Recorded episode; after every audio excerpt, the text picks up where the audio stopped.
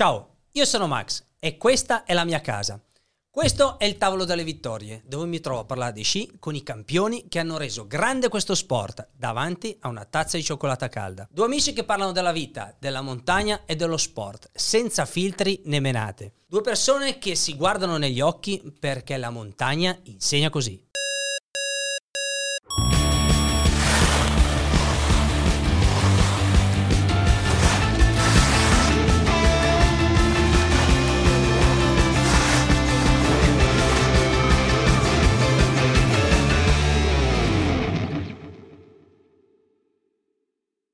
Se l'ospite di oggi fosse un personaggio storico, sarebbe sicuramente lo smemorato di Collegno.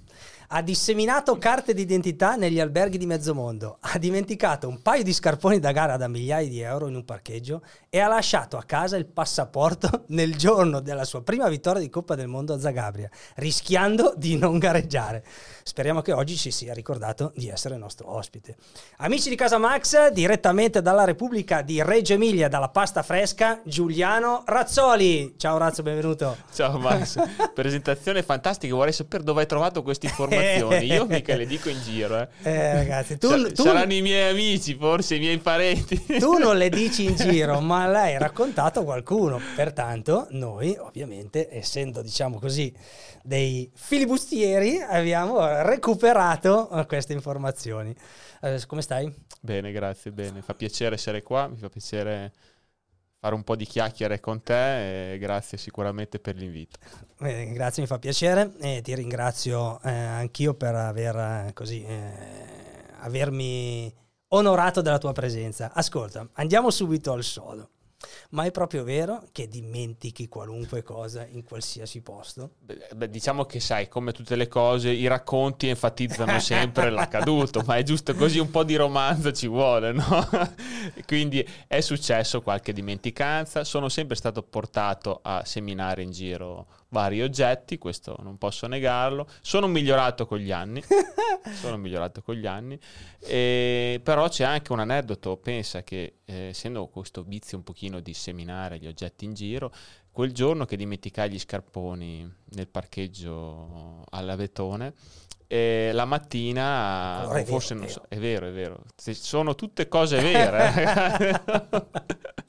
allora io ho sempre avuto un babbo molto severo, soprattutto in queste cose. E quindi cosa è successo? Che io partii da casa e lasciai gli scarponi in garage. Eh, col mio amico che mi caricava, io non avevo ancora la patente ovviamente, siamo tornati sotto casa per andare a prendere gli scarponi, non sono passato davanti al portone dell'officina di mio padre mi avrebbe visto in quel caso tornare indietro e mi avrebbe detto ascolta ti sei dimenticato qualcosa? Sono passato sotto il muretto di recinzione per non farmi vedere quanto quando ho fatto il giro da dietro recuperato, no, recuperato la roba e, son, e, siamo partiti a sciare. Poi il giorno dopo forse lo stesso giorno ho seminato un po' di cose. Si vede che ci sono certi momenti che sono troppo concentrato sugli sci eh, capito? eh, ognuno ha il proprio modo per eh, rimanere concentrato sull'obiettivo. Esatto, okay? esatto, esatto, Ma non è che per caso poi negli anni, facendo lo stesso giro, ti ritrovavi le cose magari nel parcheggio? No, no, no, dai, diciamo che... Andavi a recuperatele subito. Ogni tanto... ma devo dire che eh, in squadra comunque qualche altro emiliano... Eh, senza fare nomi. Senza fare nomi, che semina cose l'ho avuto vicino, vicino e quindi diciamo che ero in buona compagnia e non ero sempre l'unico capo espiatorio da eh. martellare quando combinava danni, insomma. Ascolta, abbiamo messo sotto torchio i tuoi amici per sapere quale fosse il tuo difetto più grande, ma sostengono tutti che tu non ne abbia. Allora, i casi sono due. Non ti arrabbi mai, non alzi mai la voce, non sei permaloso. Bravi loro a mentire o tu sei veramente l'ultima reincarnazione del Dalai Lama? No, no, no, questo no. Però che sono una persona eh, con molta pazienza, è vero, lo dice anche mia moglie. Sarà stato il fatto Fortunata, che eh, io abbia avuto due sorelle, cioè ho ancora due sorelle ma maggiori, quindi quando ero piccolo eh, ho, come dire, ha cresciuto la mia pazienza perché sai com'è, no? Tre mamme, una mamma e due, e due sorelle maggiori e io l'unico uomo in mezzo a loro c'era bisogno di una certa forza di volontà. o di un semplice silenzio. Esatto, eh? esatto. Peccato, un semplice silenzio. Posso Sapere quando è il momento eh. di... allora, ascolta, Razzo Razzoli di Razzolo da Villa Minozzo. Cos'è?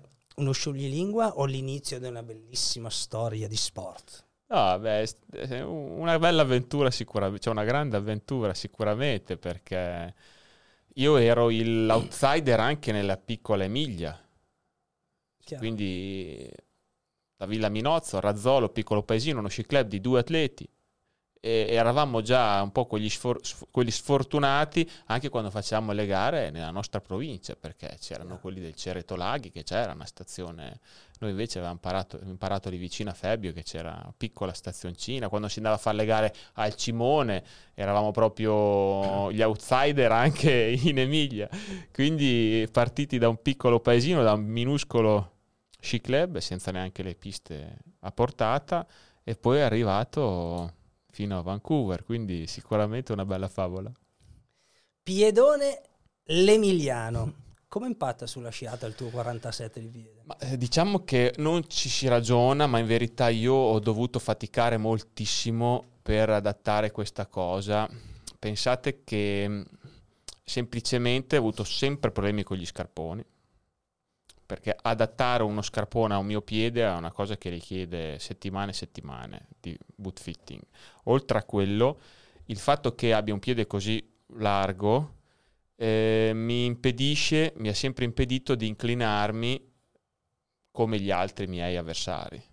Quindi io toccavo lo, con il piede prima e non avevo, questo, avevo un deficit di inclinazione. Provate a pensare in MotoGP se un atleta può piegare meno la moto rispetto agli altri. Chiaro. È un bel deficit e, e quindi bisogna compensare un po' con la precisione tecnica e un po' meno margini d'errore. Io cosa ho fatto tante volte? Ho alzato tanto gli spessori sotto scavando dentro lo scarpone ovviamente per rimanere nei limiti re- del regolamento, ma questo comunque faceva sì di avere una minor velocità di cambi di direzione. Chiaro. Io ho faticato molto, se- soprattutto nelle figure a- anni fa più di adesso, proprio perché avevo questa differenza e, e avevo questa un rallentamento di cambio di direzione dovuto al mio assetto sullo scarpone, ma ero costretto altrimenti non riuscivo a tenere certe inclinazioni. Poi negli ultimi anni col cambio materiale sono riuscito ad abbassare questa altezza perché si tende a toccare meno, il materiale più aggressivo, eh, ci si inclina meno rispetto a un tempo come sciate, come tecnica, quindi ho potuto diciamo colmare questo gap un pochino. Quello è buono. Sì, sì, perché comunque hai spiegato bene, ultimamente, questi ultimi anni, ci si inclina meno in tutte le discipline, eh, indipendentemente dalla, dallo slalom, dalla discesa libera, comunque si vede lo sciatore meno inclinato e quindi questo fa sì che per farvi di errore sia... Un esempio, utilizzavo eh, spessori sotto lo scarpone anche di 9-10 mm Tantissimo. e adesso riesco a stare sui 5-6, tanti stanno sui 3 che comunque ancora meglio. Se uno io con, con 3 mm non posso perché comunque tocco di più però da quando sono passato da 9-10 a 5-6 ho, ho visto una rapidità molto maggiore nei cambi di direzione. Certo ma questo dipende secondo te solo ed esclusivamente da un'evoluzione tecnica eh, sullo sci oppure anche dalle tracciature? Ma, dalla io della credo neve? più eh, sviluppo materiale, cioè sci, combo sci scarponi con questi materiali che se guardiamo negli anni sono sempre più aggressivi, la curva è sempre diventata un pochino più corta e, e c'era meno bisogno di inclinazione per deformare lo sci mi ricordo io un po' lo spartiacque lo metto da quando mi sono rotto il crociato, prima di rompermi il crociato, a dopo. In quei due anni in cui ho faticato, un pochino è evoluta la, la tecnica in una direzione. Prima andava bene una sciata, dopo non andava più bene, ma perché anche poi i materiali sono cambiati. Quindi c'è un'evoluzione tecnica, secondo me, tra i materiali e lo sviluppo tecnico degli atleti. A proposito di infortuni, una carriera tormentata dagli infortuni. È vero che hai passato talmente tanto tempo sul lettino dei, dei medici, dei fisioterapisti, che alla fine ti sei guadagnato la laurea d'onore in fisioterapia? Io l'ho chiesta, eh, questa cosa non me l'hanno ancora data, però io ho espresso questo mio volere perché eh, potrei fare, ne sai, eh? potrei fare sai. il testatore di terapisti, perché ne ho fatti così tanti, ne ho passati così tanti. Potresti, diciamo così, scrivere già delle diagnosi in base alla, diciamo così, alla camminata, no? Se zoppica in un certo modo. Eh. Diciamo che un po' di esperienza da quel lato lì ce l'ho purtroppo ed è stata sempre un impegno molto grande nella mia eh, carriera, manten- il mantenimento della forma fisica, soprattutto con tutti i problemi fisici che ho avuto, è stato un impegno molto grosso, anche perché quindi tanti viaggi, tante ore, tanti dottori, eh, tanti sì, fisioterapisti. Certo. Mi hanno tolto molta energia e rubato tanto tempo agli allenamenti e libero, però è stato un percorso che ho dovuto fare per riuscire a rimanere certo. prestante. E io lo conosco bene. Abbiamo vissuto insieme Esatto, questo, poi è un percorso che tanti atleti percorso, provano, certo. lo sai bene, certo. tanto come me. Dietro la favola sportiva, le radici forti della famiglia, ovviamente. Qual è il tuo rapporto con le tue sorelle Margherita e Giuliana e cosa hai preso tu da loro e cosa hanno preso loro da te? Io ho un ottimo rapporto con, con le mie sorelle, Margherita e Giordana, e giusto per farvi darvi un'informazione, pensate che quando ero appena nato, loro avevano 8-9 anni, mia mamma dovette dopo pochi mesi aiutare mia nonna in ospedale con dei problemi e quindi mi, mi lasciava a casa con le mie sorelle di 10 anni e 9 praticamente. Adesso una cosa del genere sarebbe da servizi sociali, credo. Eh sì, è, no, è vero, è vero, In sì. verità da piccolo comunque mi accudivano già un po' da piccolo perché la mamma mancava e quella era la situazione. Nei paesini piccoli eh, si faceva così, non è che i bimbi erano, i ragazzini in quel caso, molto, molto svelti e anche responsabili perché si cresceva in un ambiente un pochino diverso, quindi già da piccolo mi hanno sempre un po' accudito, quindi anche viziato certo. eh, ov- ovviamente, però eh, contraccambiando io gli voglio tantissimo bene e, e, cerco di ricambiare quando posso, insomma, quello che mi hanno dato mi continuano a dare, insomma, è un rapporto tra fratelli e sorelle molto, molto forte di, e è una cosa che mi ha sempre dato molta felicità, insomma, quindi io sono fortunato a fare questo rapporto con loro, mi sento fortunato. Beh, fortunato, fortunato tu, ma fortunato anche loro perché poi alla fine Spero, hai cambiato con uh, una bellissima carriera e quindi un momento, diciamo così, per tutti voi della,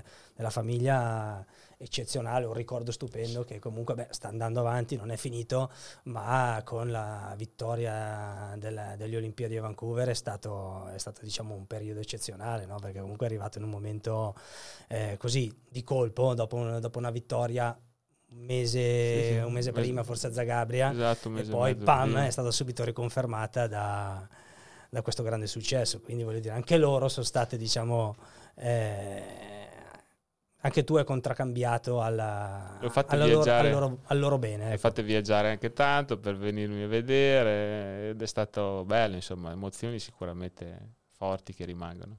Ascolta, tuo padre era un maestro di sci, lo è ancora, e si è persino inventato un attrezzo per aiutarti a tenere le punte unite?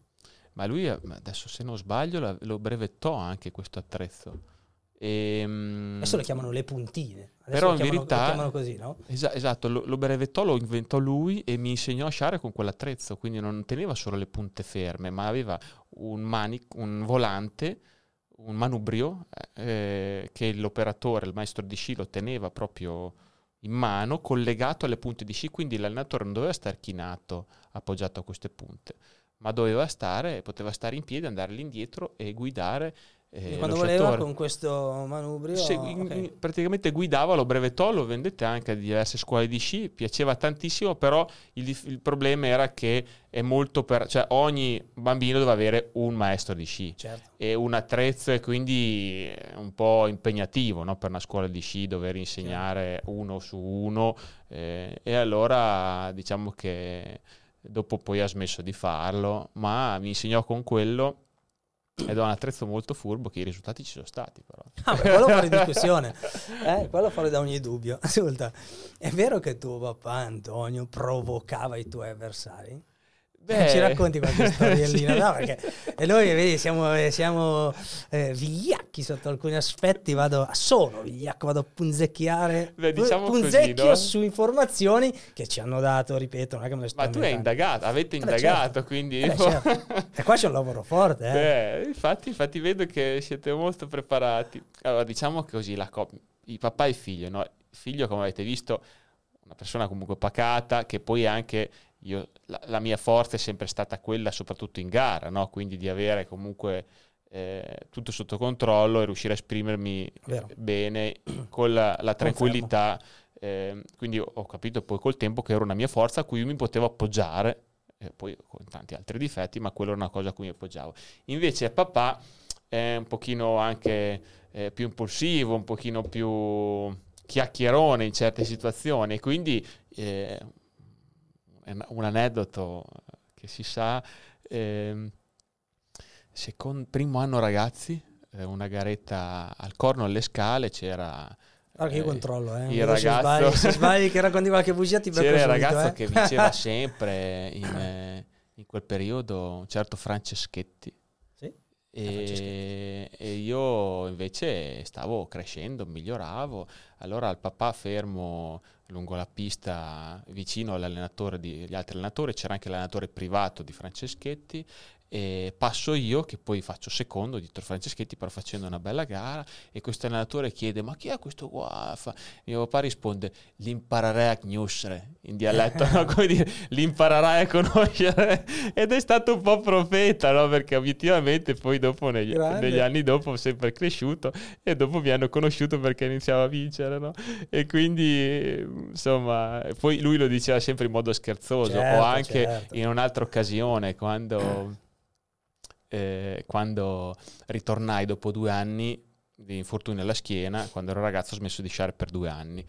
Eh, tornai a fare qualche garetta proprio lì da betone, c'era eh, un ragazzo che, eh, della mia età, che forse un anno in meno non ricordo, comunque vinceva sempre, io sono tornato eh, ed ero lì a pochi centesimi e quindi mio papà dopo due gare vai forse due volte secondo, mio papà quando lo incontra, un po' scherzando, come è il suo modo, ma senza arroganza, senza certo. è il suo modo un po' di scherzare, gli diceva grup ti scarpon Bartolo, come eh, cioè, eh. allacciati gli scarponi che sto arrivando, no? Allora quando feci il primo podio, eh, no, il secondo podio a Carnisca Gora, eh, ero dietro a Liserou, Julien, quindi lui primo, io secondo, feci una bella gara e davanti ancora poteva entrare un po' di familiare lì al traguardo.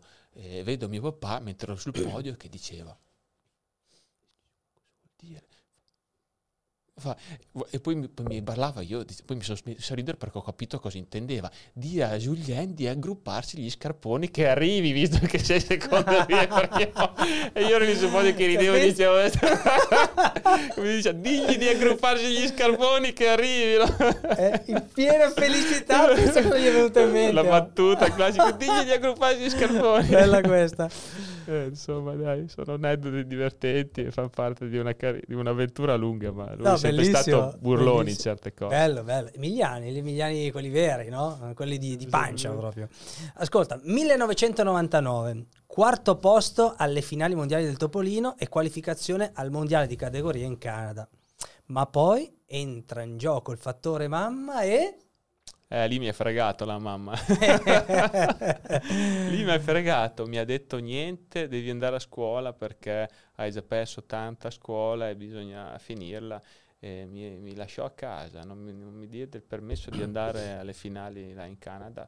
Mi, è un bel dispiacere sul momento, però sai, quando la mamma poi dice qualcosa, anche perché lei non si è mai messa in mezzo tra, nel mio sport, cioè mi ha sempre permesso tutto, no? il papà che gestiva, che dice bisogna lasciare qua, fare quello, fare quell'altro, lei quel lato lì, non... però in quel, quella volta disse no, adesso basta sci, bisogna finire la scuola e allora io diedi diretta anche alla mamma, responsabile perché eh, mi, insomma un dispia- fu un dispiacere, però obiettivamente anche la scuola durante il percorso scistico è molto importante, è sempre un piano B, no? perché noi quando abbiamo quell'età, certo. sai meglio tu di me, non sappiamo poi se arriveremo no, a fare certo. il nostro sport, Chiaro. il nostro lavoro. Quindi comunque avere, fare la scuola e farla discretamente, certo che facendo tanta scienza non si può fare miracoli, però un minimo ci rimasi male, ma obbedì. obbedì.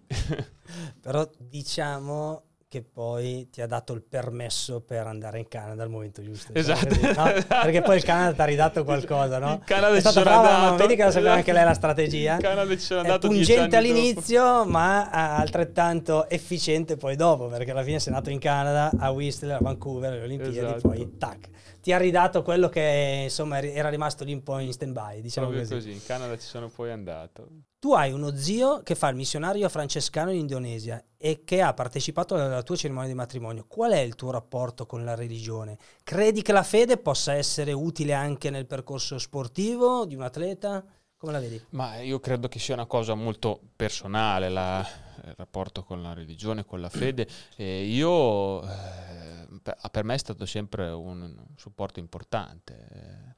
Mi ritengo fortunato ad avere uno zio che queste, che tuttora sta facendo questa esperienza da più di 45 anni missionario in luoghi così lontani e, e comunque ci ha sempre eh, trasmesso un po' quello che è raccontato, cosa succede là, cosa, cosa fa là e come si mette a servizio comunque di quelle popolazioni. E, e in famiglia quindi con un zio si è sempre ispirato un pochino di, di religione. Certo. E quindi con i miei limiti, con i limiti che possiamo avere tutti, eh, io ho sempre creduto e, a, e, poi mi ha sempre aiutato in certi momenti. Eh, la fede può essere una parte importante di ogni persona, certo che è sicuramente molto personale, però proprio personalmente mi ha aiutato in, in tutti gli aspetti della mia vita, non solo sportivo, che bello. una buona guida, cioè una guida importante, per me è stata una guida importante. Anche un equilibrio, no? Eh, perché quando si parlano di certi discorsi come questo, come la religione, addirittura in casa avete appunto una voce molto forte, eh, mi viene da pensare istintivamente alla eh, all'equilibrio che questa voce può dare no? all'interno del nucleo familiare, no? tu, ma adesso anche con tua moglie. È vero, è vero. È molto, molto bella questa cosa. Ascolta, agli assoluti del campionato italiani assoluti del 2006 hai conquistato l'oro stradominando la gara e sei finalmente riuscito ad entrare nella, nella, nazionale A. Solamente che è vero che inizialmente non c'era tanta fiducia eh, in te. È vero questo? È vero, è vero, è vero, è vero. Non tutti avevano fiducia fiducia in Beh, me. Ti posso dire, sei stato uno dei tanti. eh, non, sei stato l'unico. Eh. Esatto, proprio hai eh, ragione. Questo, diciamo, questa considerazione. Poi dopo Purtroppo a volte, forse sì, i giovani avrebbero bisogno di un pochino più di fiducia, eh, soprattutto all'inizio, perché il carattere si deve ancora formare, perché abbiamo le nostre lacune e, e la fiducia di chi ti sta vicino è importante.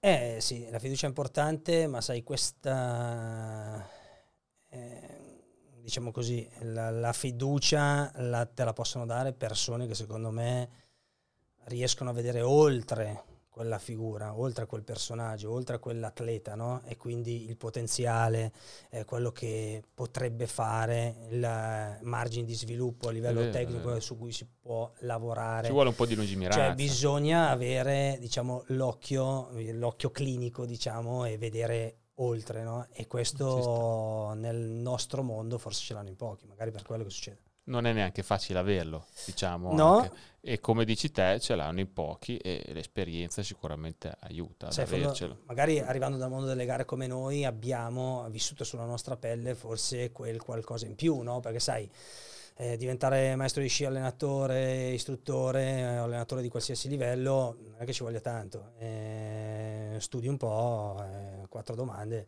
cioè fai, Beh, l'esperienza che si fa sul campo. L'esperienza in, sul campo è qualcosa che non ti può regalare nessuno. Ecco. Quello sicuramente. Come in tutte le cose, esperienza in tanti mestieri è quella che conta. Nel tuo libro ho letto che la stagione 2007-2008 è stata pesantemente condizionata dai materiali, che hai detto anche prima, quindi andiamo a riprendere un po' questo, questo discorso nel 2007-2008, che usavi e che hai definito troppo difficili. Cosa significa difficili per, per uno sci, uno scarpone? Ma eh, significa che non avevo, eh, parlando proprio di quella stagione, mi ricordo benissimo, non avevo margine di errore. Cioè appena tecnicamente ero fuori posto, una porta in ritardo, oppure proprio come posizione, era un errore grosso, ero per terra. Mi ricordo che mi qualificavo quasi sempre quell'anno, seconde manche, eh, ma appena provavo a spingere un pochino di più o, o appena le condizioni erano un po' difficili, eh, non ce la facevo e arrivava l'errore. Arrivava l'errore, me ne accorsi a fine stagione, quando provai il materiale fornito in verità a, ai top di Coppa del Mondo che io in quel momento non avevo quel materiale e capii subito che il motivo per cui faticavo così tanto che mi sentivo bene, ero molto in forma, sapevo di poter comunque far bene, in verità ho concluso poche gare facendo tanti errori, però lo capii un po' a fine stagione provando il materiale degli altri e anche un altro marchio di materiali e mi resi conto che era molto più facile la, la, gestione delle cose col materiale giusto perché quando sei in gara devi gestire il tracciato, eh, la neve che cambia, i, possibili tranelli, le buche o non buche e la tecnica, sicuramente se una parte è un pochino più facile, riesci a gestire meglio tutti gli altri. Esatto, un problema eh? in meno. È un problema in meno. Visto è un che... problema in meno. Quando arrivi invece che sei un po', come dire, impiccato, sempre al limite per riuscire a gestire la situazione, tosta. In quale percentuale secondo te influisce sulla performance il materiale che utilizzi? In parte mi hai già risposto, però come percentuale, secondo te... Ma forse fare percentuale faccio fatica, Lardo, però, ehm, come dire, ci vuole assolutamente, quindi se tutte le opzioni sono a posto, fisico, tecnica, testa, e non c'è il materiale, non si va da nessuna parte quindi influisce tanto. Certo che se c'è il materiale ma manca qualcosa del resto, comunque il risultato è sempre lo stesso. Quindi è un mix di componenti, ma per primeggiare il materiale ci vuole. Sempre. Abbiamo visto anche il più grande atleta eh, di sempre, si può dire, insieme a pochi altri come Marcel Hirser, un fenomeno che in verità ha lavorato tantissimo sul materiale e sulla capacità di sviluppare il materiale, la sua capacità proprio fisica sì, anche sì. di poter provare tante cose di adattamento, ne ha fatto poi un cavallo vincente che l'ha fatto, ha fatto in modo di vincere ripetutamente. Che io so, l'ho vissuto, quindi lui è un fenomeno, ma è stato bravo anche a prepararsi il materiale giusto e il materiale vincente. Non dico che valga come la Formula 1, che lì... Sì, lui aveva un po' questa impronta, eh, Marcel, aveva un po' uh, questa impronta dell'avere il materiale, che poi è il migliore relativo per, per, lui, per lui, per lui infatti. Però eh. Eh, era per lui, eh. lui se lo faceva per lui, quindi su ogni condizione, su ogni neve, addirittura in alcuni momenti della sua carriera, per ogni manche. Sì, sì, è dire, stato... Prima manche, eh, è molto freddo, è pista ghiacciata, è un materiale, seconda manche, caldo all'improvviso, tipo Kraniscagora, che molte volte succede, neve primaverile, un po' papposa, altro tipo di materiale. Ah, lui cioè, pazzesco, cioè, pazzesco per un altro atleta. Infatti però era in grado di farlo questa cosa, non tutti sono in grado di farlo. Perché è cresciuto in questo modo, si è fatto in questo modo, mm. quando lui ha deciso, io me lo ricordo bene quel giorno, ha deciso di vincere la Coppa del Mondo come obiettivo, poi ne ha vinte otto, eh, non solo una, otto generali di fila sì, sì, e credo, ma nessuno, ma nessuno, credo possa. Però l'ha fatto anche attraverso quella capacità Bravo. di cambiare e di avere sempre per se stesso il massimo. Eh. Era anche una sua forza. Certo. Questa è Casa Max e oggi insieme a me e a Giuliano Razzoli siede al tavolo dei campioni anche Different Factory, l'azienda tecnologica specializzata in MatTech che rende semplice la trasformazione digitale della tua azienda. Different Factory è già pronta al cancelletto di partenza. Make it simple. Gennaio 2009, primo podio di Coppa del Mondo a Zagabria. È qui che hai capito di poter entrare tra i grandi dello sci o dentro di te sapevi già che era solo una questione di tempo? Ma no, io non, so, non ho mai messo troppo avanti le aspettative, diciamo. Ci ho sempre cercato di, di pensare eh, un passo per volta. E quello che ero anche da ragazzo, non ho bruciato i tempi, diciamo. Però tutti gli anni, anche parte gli anni che sono rimasto fermo ovviamente per infortunio, un passino avanti riuscivo a farlo. Quindi prime gare di Coppa del Mondo, prime qualifiche, buono, contento, ma non pensavo di poter arrivare a vincere. Lì ovviamente primo podio, invece a quel punto mi ha detto, oh però, eh, ora ci sono.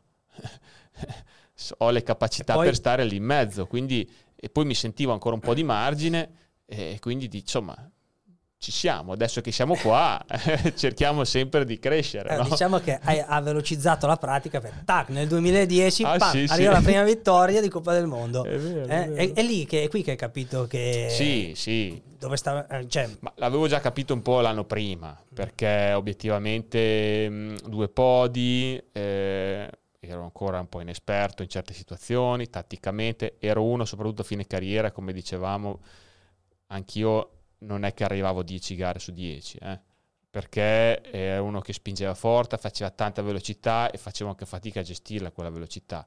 Avevo materiale che spingeva forte, ma quando era difficile era un materiale che solo quando ero al top della forma riuscivo a gestirlo con quella velocità. Quindi non sempre eh, potevo essere così performante. Però quando sono stato lì e ho iniziato a fare intermedi dai migliori, insomma ho detto oh, una volta un intermedio, una volta l'altro e dai che faccio presto, eh, eh. ne metto insieme due o tre e ci siamo insomma.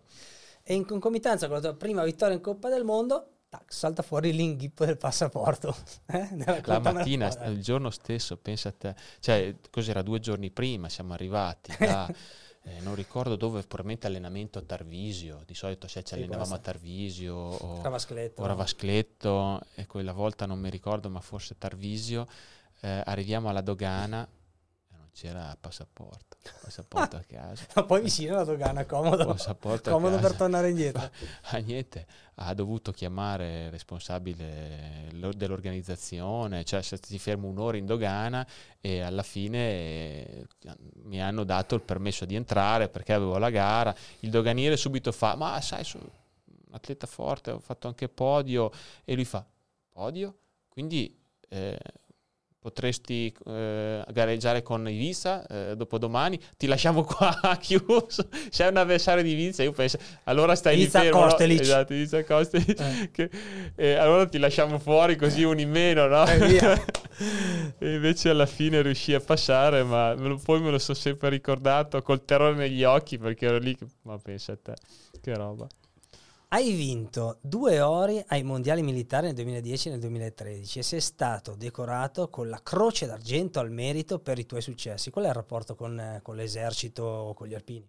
Beh, io è vent'anni che sono nell'esercito perché decimo 2003 e siamo a ottobre 2023. Eh, Tanta 20, roba. Vent'anni di... Eh, che porto i colori dell'esercito nel mio sport, nella mia vita e comunque eh, con orgoglio perché eh, è una che scuola di vita, eh. insomma, i primi mesi capisci, impari, fai parte di un team e ti seguono e ti insegnano a essere un atleta dell'esercito, nel senso che eh, per essere un atleta dell'esercito ci vogliono certi requisiti.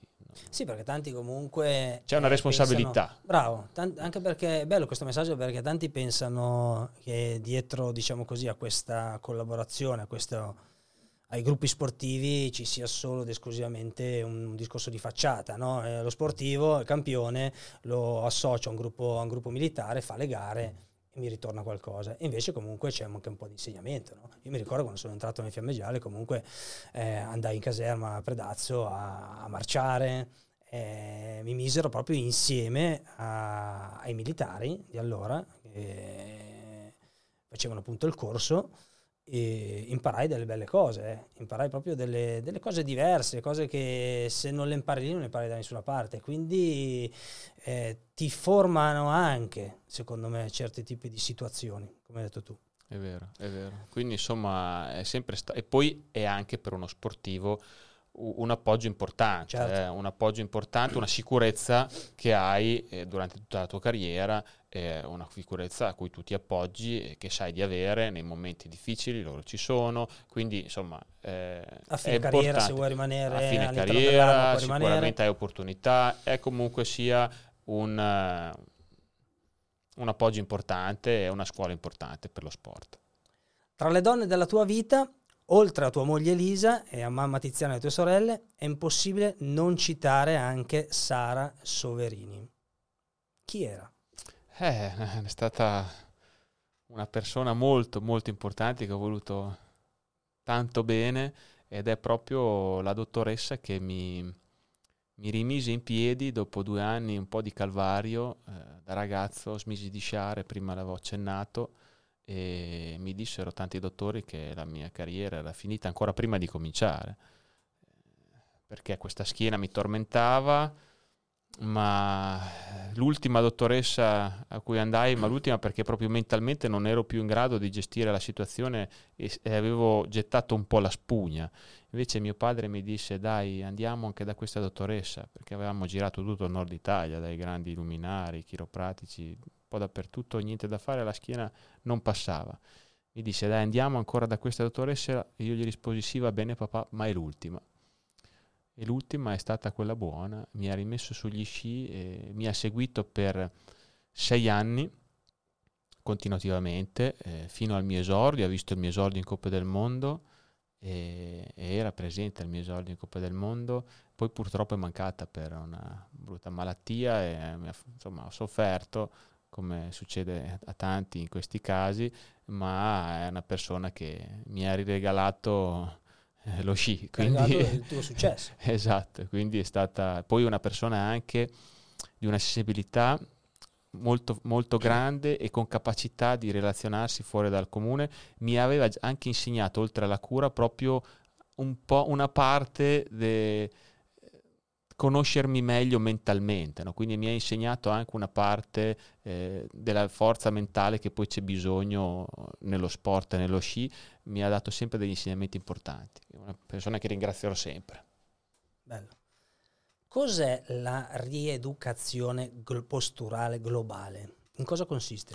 Ma sono esercizi di posture stretching, ma non classico come noi conosciamo, proprio in posture. Eh, quindi fai conto un'ora di stretching in posture eh, per riuscire a riequilibrare il, il, il, fisico, in quel caso soprattutto la schiena, ed è quello che mi ha permesso di sciare, ma per anni e anni dovevo fare tutti i giorni un'ora eh, di queste RPG e a 16, 17, 18 anni, 19 era veramente massacrante. Andavo a sciare, tornavo a casa dalla Bettone, in quel momento si allenava la Bettone, si arrivava alle 5 di sera, alle 5 e mezza, si faceva alle 6, un'ora di RPG e poi quei compiti che c'erano da essere, alla mattina di nuovo si tornava a sciare e tutti i giorni così per poter sciare, però mi ha salvato la schiena. Kitzbühel 2016, pettorale numero 1, forma strepitosa, favore del pronostico e... Ginocchio andato. oh, ricordo quel giorno, Max. No, però è successo veramente a tanti atleti eh, questa cosa qua. Eh. È incredibile. Poi io dico sempre, no? eh, arrivo a pensare poi, a, arrivo a questa conclusione, è normale quando sei a mille. Forse c'è anche un correlamento, stai bene, stai bene, so, stai bene, eh. vai, vai, vai, quando succede, succede. Cioè. Anche quello, eh, nel senso, no, no, quello no, sicuramente. Hai pensato a quel quel giorno, quel momento. Ma io ricordo prima, quella, io ricordo prima che in partenza ho pensato oggi vinco io. ero convinto di poter vincere perché c'erano quelle due bestie, nel senso buono, di Hirscher e Christoffersen che erano i più forti quegli anni, imbattibili slalom, e però dopo di loro c'ero io, insolitamente, e quella gara lì però sapevo che potevo essere io meglio di loro, solo in quella gara. Forse una, altra o due piste, insomma. Zagabria sicuro. Eh, ma non ero più quello di Azaba, no, eh, ancora eh, no, quegli anni no, lì Zagabria ancora andava bene, si spingeva ancora, dopo un po' sono calato in certe condizioni. E, ehm, quindi altre 3-4 piste, ma Kitzbühel sicuramente sapevo che poteva essere io il più forte. E allora, insomma, sono partito volendo vincere, ma non senza cervello, perché Kitzbühel è una pista tattica e si vince con la tattica, non si vince spingendo dalla prima ultima curva duri 5 porte e sei già fuori. Solo che tracciarono veramente un, un, uno slalom pericolosissimo. Quella curva lì era senza senso. Io ho visto in ricognizione, ho frenato, ma io non è che sono mai stato un gran mago delle frenate. Pensavo di frenare, ma ho frenato purtroppo poco e mi sono rotto il ginocchio. Quindi lì purtroppo. Sono stato un po' vittima di una mania di protagonismo in quel caso dell'allenatore che era meglio tracciasse in modo diverso. Sono stato poi anche alla cavia e dopo tutti gli altri facevano di quei frenoni quella porta e nessuno si è più fatto male, anche se in tanti uscivano. Succede, anche questo succede. A volte non doveva mm. succedere, ma succedeva spesso. Sì, adesso, forse adesso meno, eh. meno, adesso, sono un po' più attenti. Sono adesso più sono un po' più attenti, forse troppo addirittura, perché eh, insomma molte volte sì. vedi dei passaggi. Un po' troppo sempliciotti, sì. no, no, è vero, è vero, sono d'accordo. Dici, ma questi fanno colpa del mondo? Ma come tutte cioè. le volte, cos'è il difficile in tutte le cose da fare? È trovare l'equilibrio, no? Eh, certo. a quel momento era troppo da una parte, adesso a volte troppo dall'altra. L'equilibrio è sempre il meglio, ma è sempre la cosa più difficile da trovare. Ascolta, a proposito di Kidswell, del, dell'incidente, ma è vero che ti sei dovuto pagare l'elicottero? Beh, eh, sì, sì, sì, però in verità poi dopo eh, la federazione eh, co- con l'assicurazione, mi sa che adesso non mi ricordo, una parte ci pensarono loro. Quello che a me di, mi, mi, mi, dava un po' da fare era proprio che Kidswell, l'organizzazione che fa una gara del genere, no, no, non sia a disposizione l'elicottero per eh, chi si fa male quindi deve provvedere l'atleta e poi dopo l'atleta, poi la federazione deve provvedere a tappare i buchi. Eh, però quello è un buco grosso legislativamente parlando non cioè, so anche, anche a volte c'è un parco elicotteri a Kingsburg che è, tu, è tu meglio, organizzi la gara auto, e tu devi anche avere, mettere a disposizione per certo. chi si fa male almeno io questo è il mio pensiero e quello fu una cosa un po' strana ma boh, permessa forse in Austria in Italia secondo me eh, anche nelle garette non, che non sono Coppa del Mondo succede qualcosa, alla fine l'organizzazione che, che, provvede a queste cose, però non vorrei dire cose di cui non sono preparato, certo, certo. gara di Kitzbühel ci rimasi un po' male quando mi arrivò la fattura da pagare. Eh, beh, vedi tu, oltre al danno che la beffa. E poi bella cara, eh, perché... eh, una botta, mai come in Svizzera però. Eh. Ah, ma si allina. Eh. Allora, Vancouver 2010, Whistler viene da cantare notti magiche, no? Eh, cosa che mi dici di quella, di quella giornata, di quel momento, in, un po' in generale? Ma è stato, Sei arrivato là? È stato magico. Beh, sono arrivato... Ultima gara del... del cioè, diciamo che avevamo una pressione addosso. Zero medaglie sti... per l'Italia. Zero medaglie per l'Italia. Arrivi negli ultimi giorni, praticamente fatto lo slalom, tutti a casa, orecchie basse. E invece, cioè, sei arrivato lì sei sceso dall'aereo? Cosa, cosa hai sentito? La, la, la, insomma, in testa c'era la voglia di, di, vincere l'oro. Ricordo proprio prima di partire a, per Vancouver fecero una festa di buon augurio al mio fan club con diversi amici, il giornalista Turini mi disse scrivi qua il tuo pronostico per Vancouver. Dopo me lo, me lo, me lo diede, adesso Leo. ce l'ho a casa Leo e io ci scrissi dentro medaglia d'oro, no? E, e, quindi un po', d'altronde, cioè, quello volevo perché sapevo che eh, insomma la medaglia è la medaglia, ma la medaglia d'oro ca- cambia ancora, no? vale doppio diciamo.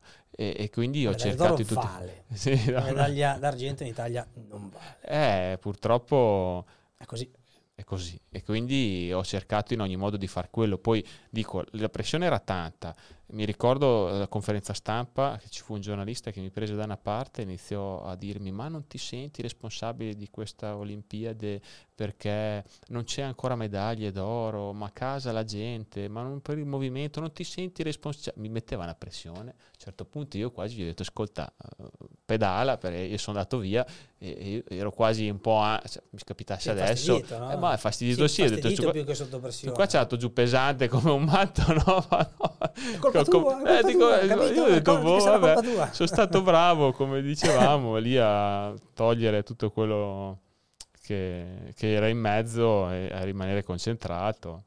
Eh, perché c'era, mi ricordo anche dopo la prima manche ero primo, no? E anche con un buon vantaggio. E poi mi siamo fermati, non c'era la TV in partenza, la seconda manche a quel tempo, però mi sono fermato nel bar in cima alla pista per vedere i primi e scendere perché volevo dare un, un controllino allo slalom e c'era anche il Zurbriggen eh, non Pirmin, eh, adesso mi viene in mente eh, l'altro Zubrigen, un atleta che faceva Coppa del Mondo, mm-hmm. poi era settimo ottavo, e mi disse, io dico bravo, e mi disse, eh, mi raccomando, eh, fai così anche alla seconda marcia, cioè, mi voleva mettere un pochino di, di, pressione anche lui, esatto, io ho detto, pensa a te, vai, io ho risposto, pensa esatto. alla tua di gara che io penso alla mia, no? ho guardato due o tre, poi sono andato in partenza, sono riuscito a rimanere concentrato in quello che dovevo Vabbè, fare. Leggenda narra che tra la prima e la seconda mancia ti sei permesso anche di fare un sonnellino. No, spiegamelo.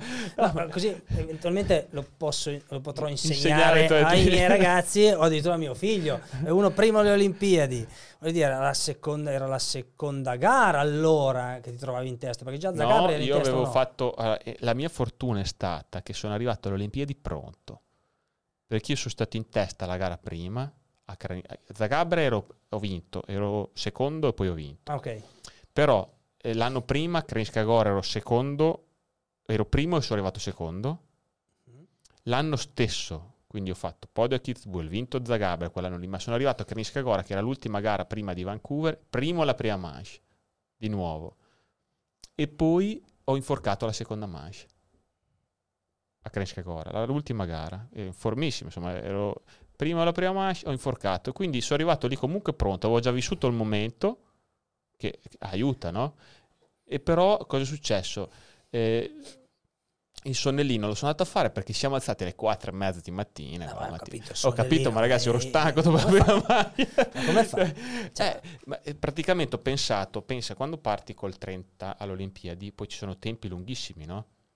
Eh, la seconda manche è dopo 4 ore dalla prima. Quindi sì, sono partito all'inizio, parti col 30, saranno passate 5 ore dalla prima mancia alla seconda. Io mi sono detto qua, se sto così all'hospitality per 5 o per 4 ore aspettare la seconda mancia in, in, in, garage, eh, Luzzo, il mio ski man, ex ski man, mi mise 4-5 sacche per terra, io proprio ho detto qua devo staccare, non posso rimanere concentrato così tanto fino alla seconda mancia. Fondo il cervello, no? Per dire, eh, devo staccare. Allora sono andato giù, ho staccato, ho fatto una dormitina di 45 minuti, ho ripreso, mi sono riattivato atleticamente, facevo un po' di andature nel garage e poi ricognizione, di nuovo sono ripartito da capo, però è stato fondamentale perché mi sentivo di far così perché sentivo la necessità di staccare dalla No, no, pressione chiaro, che c'era. Chiaro, perché la mente si riposa, stacca, se riesci veramente ad addormentarti e fare un sonnellino. sai che fatica tenere queste eh, 5 so. ore di attesa so, so.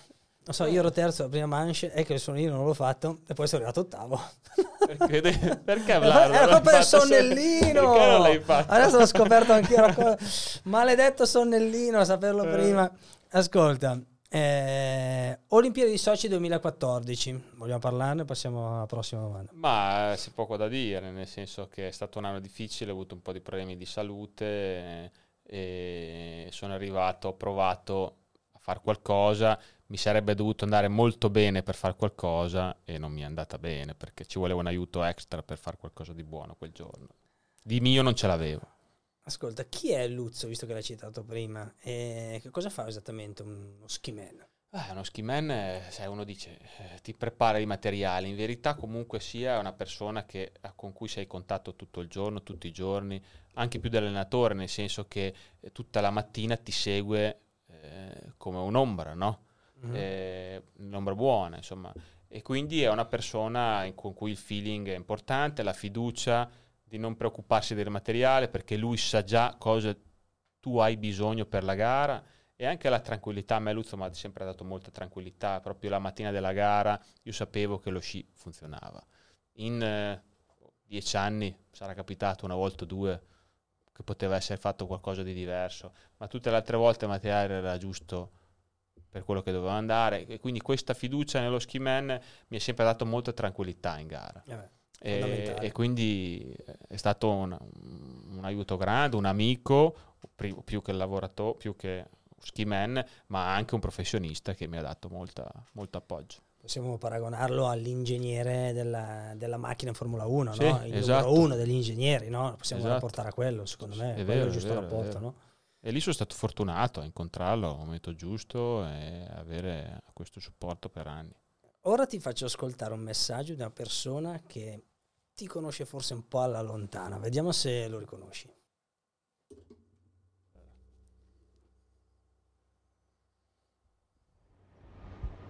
Ciao Giuli, innanzitutto volevo salutarti e dirti che sei un atleta su cui tanti dovrebbero prendere esempio, quindi sei e sarai un esempio per tutti e che grazie alla tua tenacia non hai mai mollato nei tempi duri e ti ha portato a grandi risultati. Quindi un in bocca al lupo per tutto e si ci vede. Ciao. Eh, Cos'è che vuoi rispondere a, a Ricky? eh, a Ricky cosa risponde? Siamo cresciuti insieme.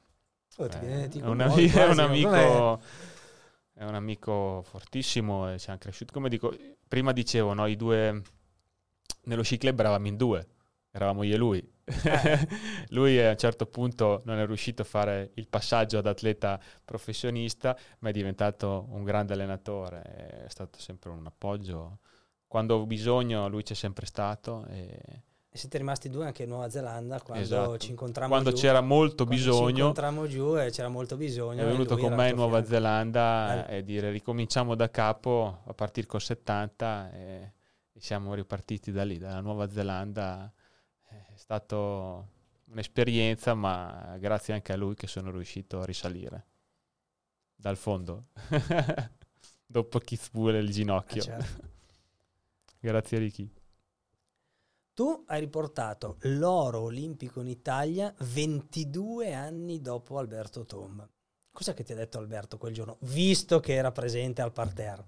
Ah, era emozionato, era emozionato. Ah, ma mi disse dopo la prima match, ti avevo detto bene, ma non così bene, perché sai, prima la prima match non è una gran posizione. ha avuto da dire anche lì, eh? Avuto, ma se lui non gli va mica mai bene niente, lo conosciamo il grande Alberto. No, no, dai, era lì, era contento, emozionato anche, ha fatto i complimenti, poi alla fine un po' Io me lo ricordo Alberto, cioè, si, è messo a dire, sì, sì, è venuto da piangere, ha si è vissuta, commosso. ha vissuta con, intensamente quella giornata, ma comunque lui è sempre rimasto tifosissimo, eh. per anche se per volta un volte. emiliano Esatto, vince l'oro olimpico, corrono in quattro e tutti lui e quattro vincono l'oro olimpico. no, no, dai, Alberto, se lo conosciamo, ha dato tantissimo allo sci, ma è rimasto comunque, anche se casomai ci sono periodi dove si vedeva poco in giro, tifosissimo, quindi lui le gare le tifa, le vede, le guarda, mi mandava un messaggino prima della gara di incitamento, eh, ma non solo a me, anche altri atleti, insomma, è tifoso e, e ci segue sempre. Bello, bello. bello. Ascolta, tu vabbè, hai, hai, e hai avuto ancora già subito dall'inizio un seguito di, di tifosi pazzesco, no? eh, da emiliani e non solo. Cos'è che vorresti dire a, ai tuoi tifosi se vuoi dirgli qualcosa, no? Se visto che hai la possibilità di dirgli qualcosa adesso. Eh beh, ma c- ci sarebbe da dire tante cose, però una cosa semplice e veloce che si addice anche al contesto è grazie. Voglio dire grazie perché comunque eh, dai, hanno fatto, ha reso tutto speciale, io ho avuto questa fortuna di avere un seguito oltre la mia capacità di, di, di, sportivo, nel senso sì, sono stato un atleta forte, ho vinto cose importanti, ma eh, non sono stato il numero uno per dieci anni, invece il mio fan club per 15 anni, il mio fan club è stato il numero uno per vero. 15 anni no?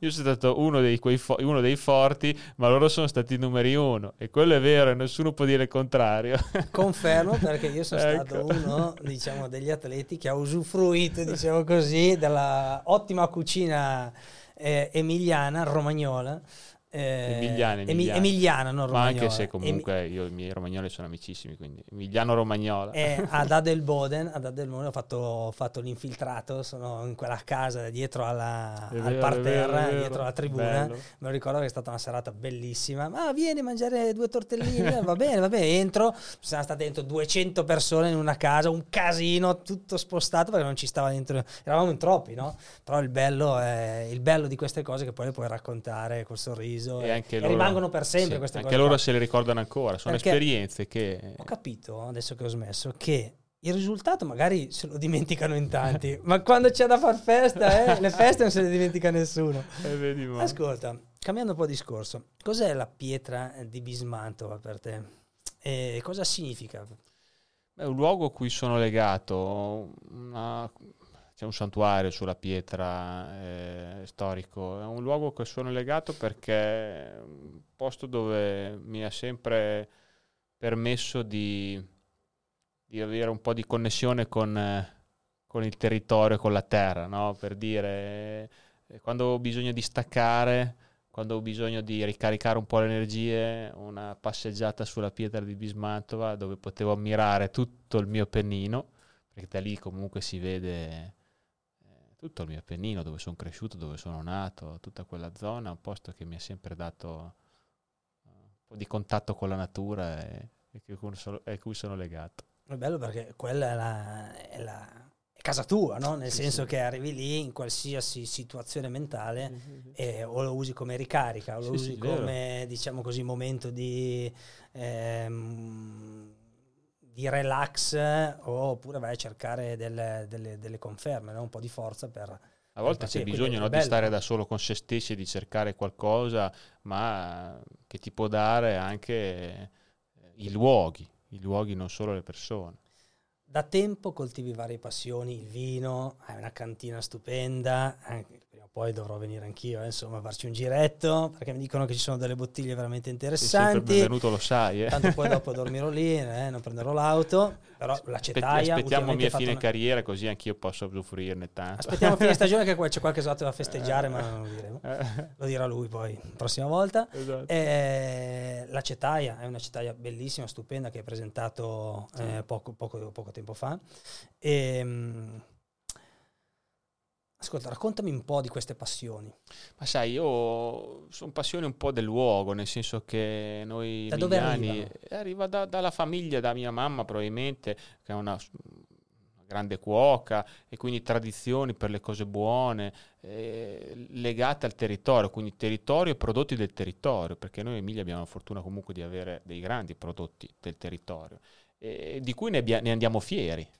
No? E quindi una, sono nostre eccellenze i prodotti eh, alimentari, proprio agroalimentari e ne andiamo fieri fin da piccolo. A me sono sempre piaciuti quello che c'è dietro no? a un prodotto, a un alimento, la storia, come si fa, eh, dove si fa, chi lo fa. E quindi questo legame con il territorio che ho sempre avuto e ho sempre sentito mio anche con i prodotti del territorio quindi da lì anche la passione per le cose buone che abbiamo in Emilia. Allora, ultima domanda poi ti lascio, ti libero. Ti sei sposato da poco.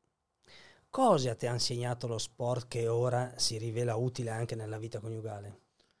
C'è qualcosa? Beh, forse più di una cosa, nel senso non riesco a darti una parola specifica, però eh, lo sport è una scuola di vita, no? a rapportarsi con le altre persone ti, ti, insegna a comunicare. Forse quello che mi ha insegnato di più, ecco, potrei dirti eh, che la comunicazione è importante nello sport, in una squadra o con un piccolo team e anche tra marito e moglie comunicare è importante, no? non farsi problemi a chiedere, a parlare e, e per trovare sempre la strada giusta insieme.